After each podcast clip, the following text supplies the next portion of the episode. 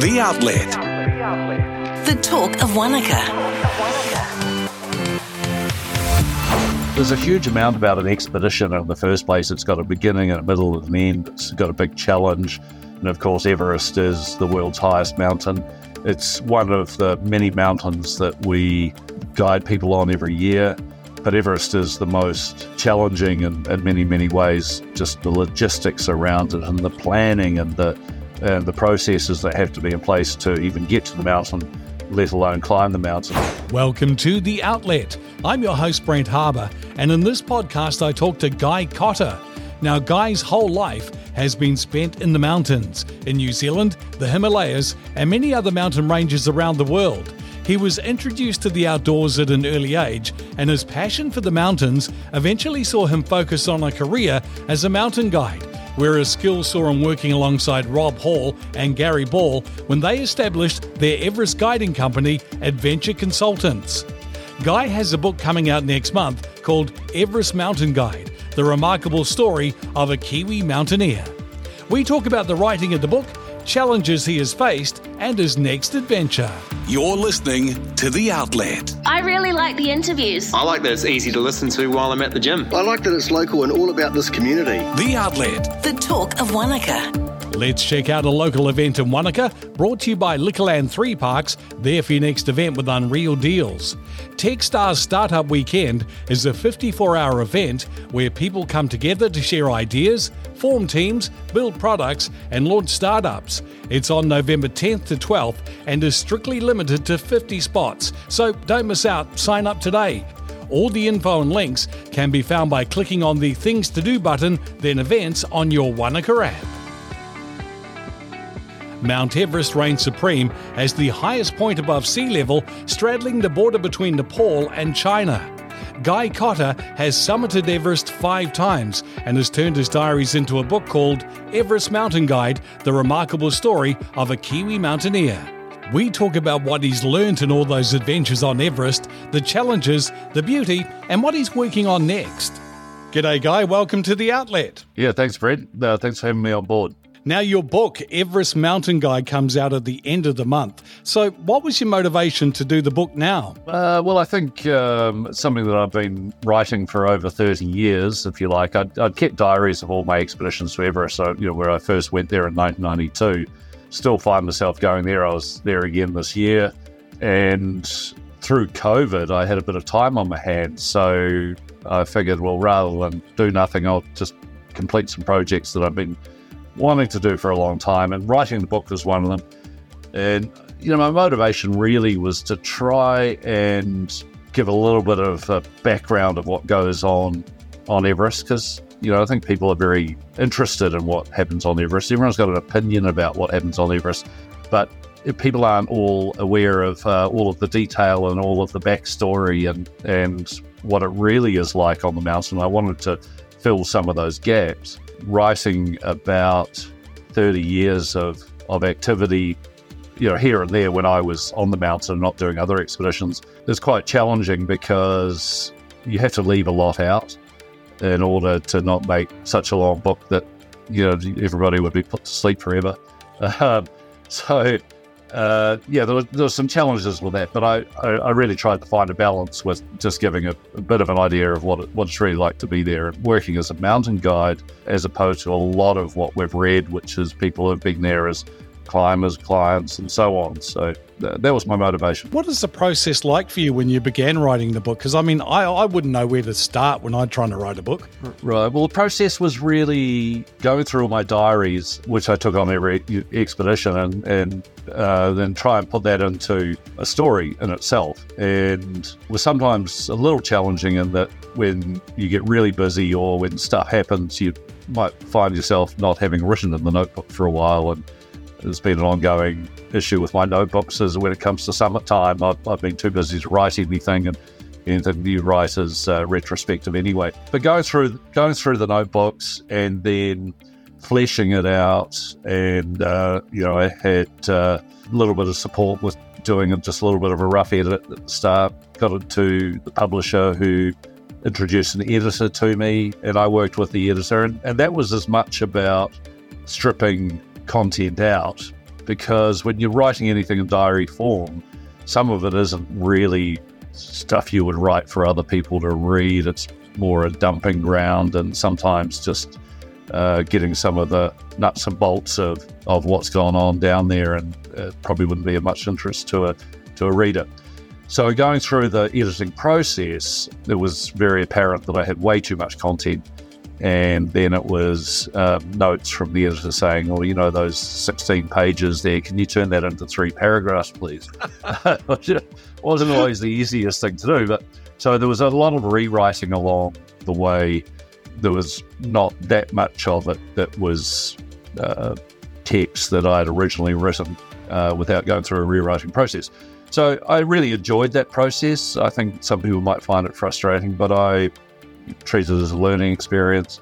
The editors know way more than I do about that sort of thing, and and then just trying to get me to to to rewrite content and but I'd find myself in a hotel room in Punta Arenas at the bottom of South America between expeditions or Kathmandu or whatever, or in a base camp somewhere trying to rewrite a section and then getting it back. So it was it was kind of a disjointed process. It wasn't like I just sat down and could write eight hours a day. I was getting a maximum of about four hours at a time in before I'd have to move on to something else and get some exercise or something. How do you balance that? Because you are a mountain guide, you're running a business, you're trying to put a, a book together. It must have been really difficult at times. Uh, it, it, certainly was, and it was it was very disjointed, and that's why I say it took 30 years. I mean, I've probably actively been working on trying to write the story for the last 10 years and just get it into some sort of state that I could actually get it to an editor. So it was disjointed, but that's just sort of part of my life. And I think people like me who are traveling a lot for different projects and expeditions and so on. We just have to grasp life uh, when we have the opportunity to do so, uh, including doing projects like this, because of course there are all, all, sorts of other projects that one is involved with, like you mentioned, you know, work wise, let alone trying to catch up with your own life and friends and family and so on, which is always a difficult thing to do when you're coming and going a lot. But um, somehow I managed to find the time eventually, and and uh, glad I did. So, when you were putting the book together, were there any specific experiences that you really wanted to make sure were included in the book? Uh, yes, I think I wanted to. Uh, a lot of things went on in the on expeditions prior to 1996, and I know a lot of people will know about what happened in 1996 with the passing of Rob Hall and Andy Harris and Doug Hansen, Yasuko Namba, Scott Fisher. You know, that became very famous in the book Into Thin Air. And I wanted to ensure that there was a preamble to that and that the build up to 96 showed that 96 wasn't just in isolation. There were a lot of events every year that you're on the mountain, and there were incidents that occurred in previous years that definitely had an effect on what happened in 1996. Then I also wanted to focus on what happened after that, what it was like for me to take on the mantle of running Adventure Consultants, because of course it was owned by Rob Hall and Gary Ball prior to that. And sadly, Gary died in 1993 on a mountain in the Himalayas, and, and, and Rob in 1996. And so it was a really big decision for me to make to carry on with the business. And I actually had a choice of whether I could have just started again under my own name or whether I would stick with the Adventure Consultants label. But I, I did that because I you know, wanted to show respect to my mentors. You know, Rob and Gary taught me, you know, a huge amount about high altitude guiding in the Himalayas, very different from you know, guiding anywhere else. And you know, I wanted to uh, carry on that story, and that included working with the staff that we had and to see their livelihoods continue, the Nepalese staff and the Sherpa staff, and so on. And then later on in the book, I'm, I'm focusing on other seasons that I'm there on the mountain and to talk about some of those events. Now, there's only so many times that people will want to read about the beautiful sunrise and the lovely sunset and the nice things that go on an expedition. You know, I think you know drama always is a lot more interesting to people, and there is a huge amount of drama on a peak like Everest every year. There's just no avoiding it. You know, happening around you often, sometimes to you. And there were some major events there, and one of them, of course, was the avalanche in 2014 that caused the deaths of uh, 16 Sherpa and the Khumbu Icefall, and then the in 2015 the the avalanche, which killed something like 9,000 to 13,000 people.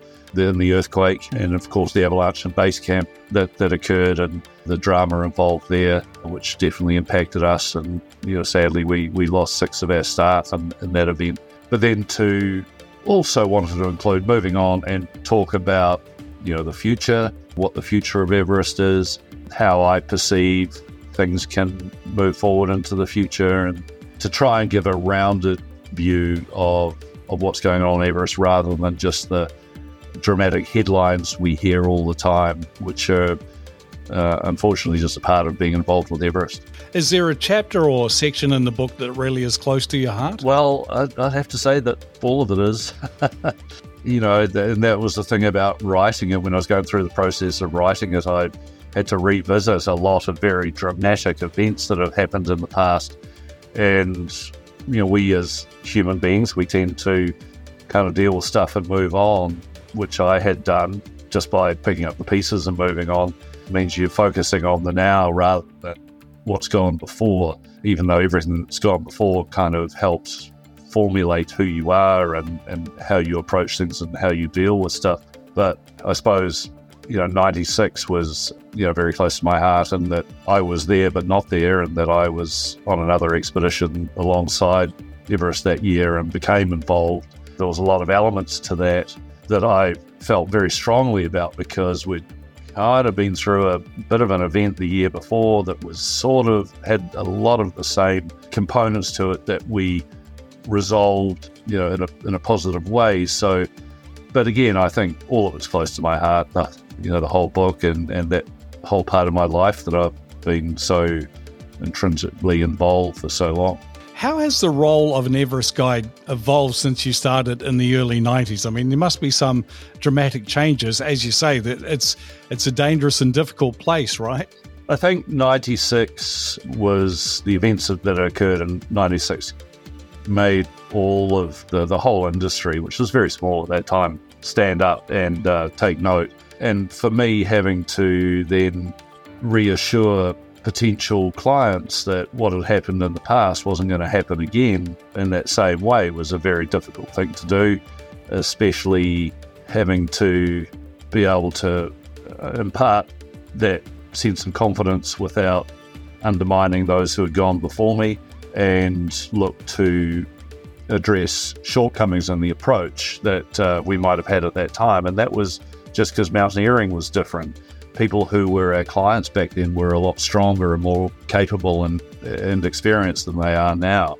So much has changed in the industry, and now most of the industry is actually run by Nepalese operators rather than Western operators. We started the whole process of, of bringing paying clients to to Everest, and uh, a lot of that's been taken over by Nepalese operators, and it's their country, it's their mountain, you know, it's a natural progression for, for that to occur. There are still issues surrounding the approach that some of them might take. Uh, there are some very good Nepalese operators, and there's some who are just bargain basement, uh, cheap as just to get clients. And they get lots of clients who are usually the least capable and with the least support.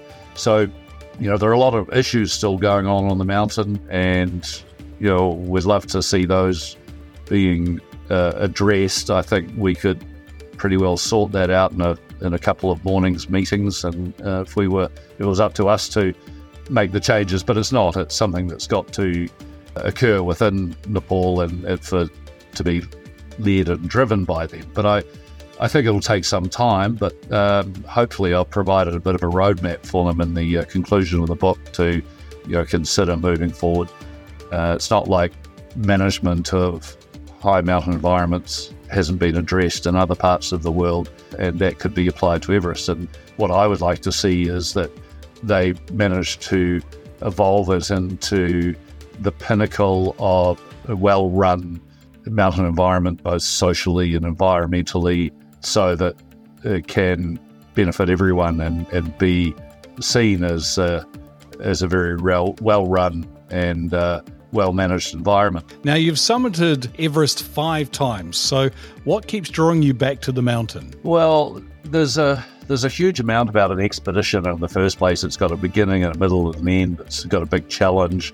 And of course, Everest is the world's highest mountain. It's one of the many mountains that we guide people on every year.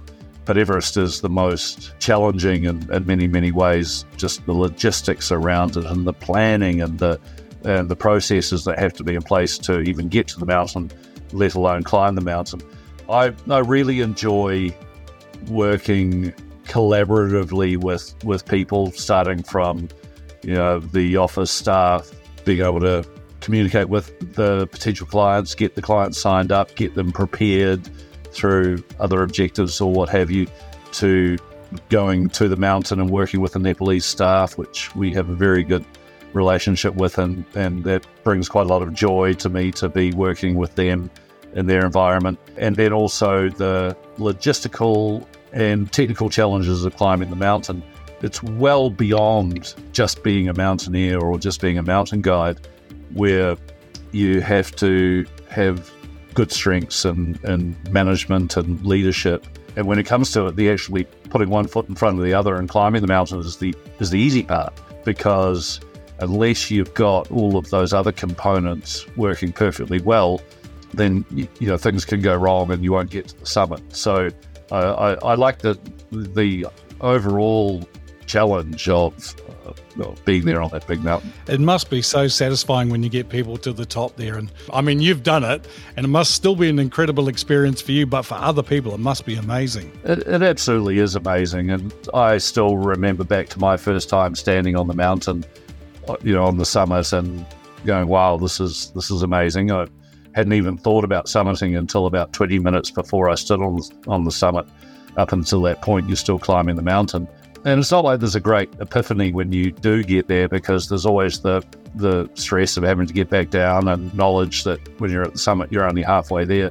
And so a lot of the uh, sense of achievement is retrospective. Is coming down from that mountain and walking away from it and getting back home and, and being able to reflect on, on what you've been through. It is something very, very unique in the mountaineering world. Everest stands for a, a lot of things to all of us. It's the epitome of achievement and success uh, and so on. And within the mountaineering circles, you know, Everest is not seen as the, the hardest mountain in the world or anything like it. But I think when you personally go and do it, you do really feel that uh, amazing sense of achievement. And to pass that on to the clients and to see them evolve through having got themselves into a position where they could be capable of reaching the summit and then to be able to assist them to get to the summit. We're not dragging them up there, we're just guiding them, showing them, and, and, and helping them. And to do that in, in good style is what I gain satisfaction from because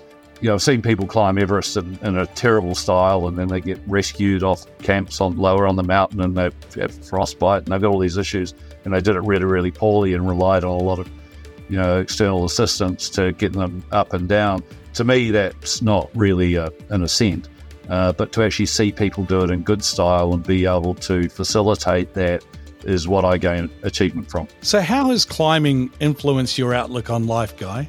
Well, it makes me appreciate life a heck of a lot because we've been in an environment where you see life lost, but it also helps me appreciate life from the perspective of challenging myself and learning from that. I think going to high altitude, especially, I think is like holding a big mirror up to yourself where you get to see your strengths and your weaknesses, and you have to be objective about those and go, yeah, okay, those are my strengths. Okay, I know I'm strong in that area here's some areas that I need to work on.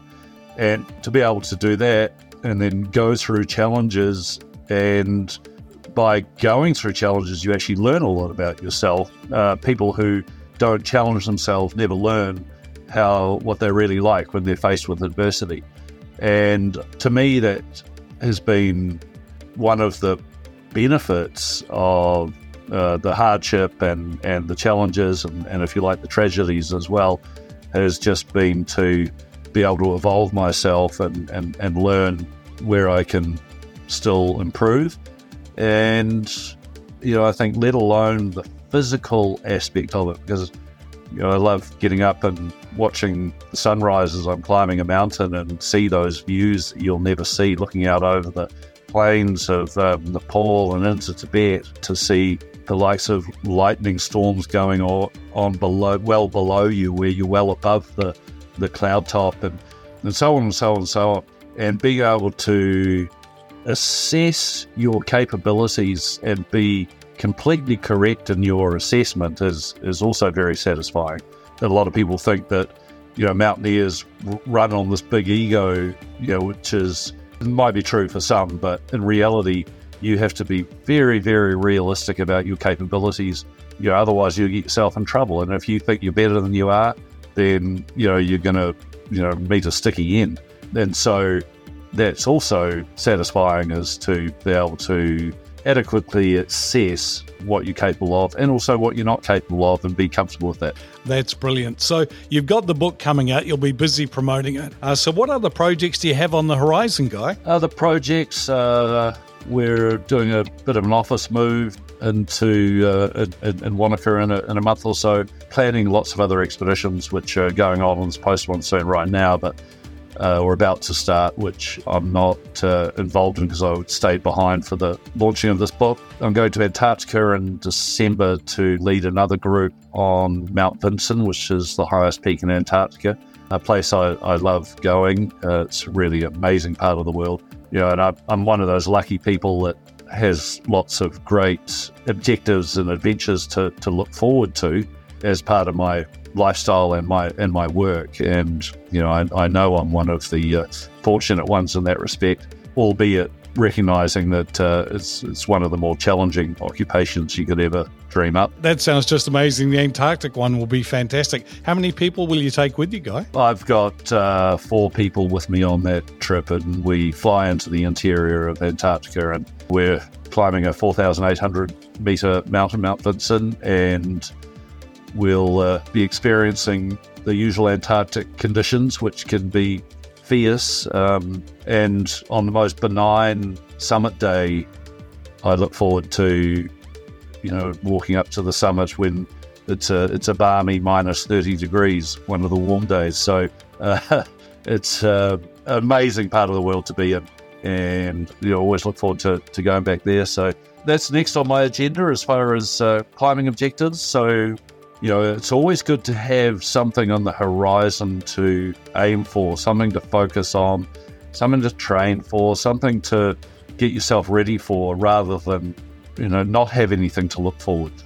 And so you'll be giving everybody in Antarctica a copy of the book to read on those balmy nights? Uh, uh, I, I, am not sure I'll be able to carry that many books down there. Uh, it's, uh, it's, it's going to be a little bit weighty and every kilo counts. So, um, hopefully we can get those books to them before they go down. Thank you so much for talking today. It's been absolutely great, and all the very best for the launch of the book. Thanks very much, Brent.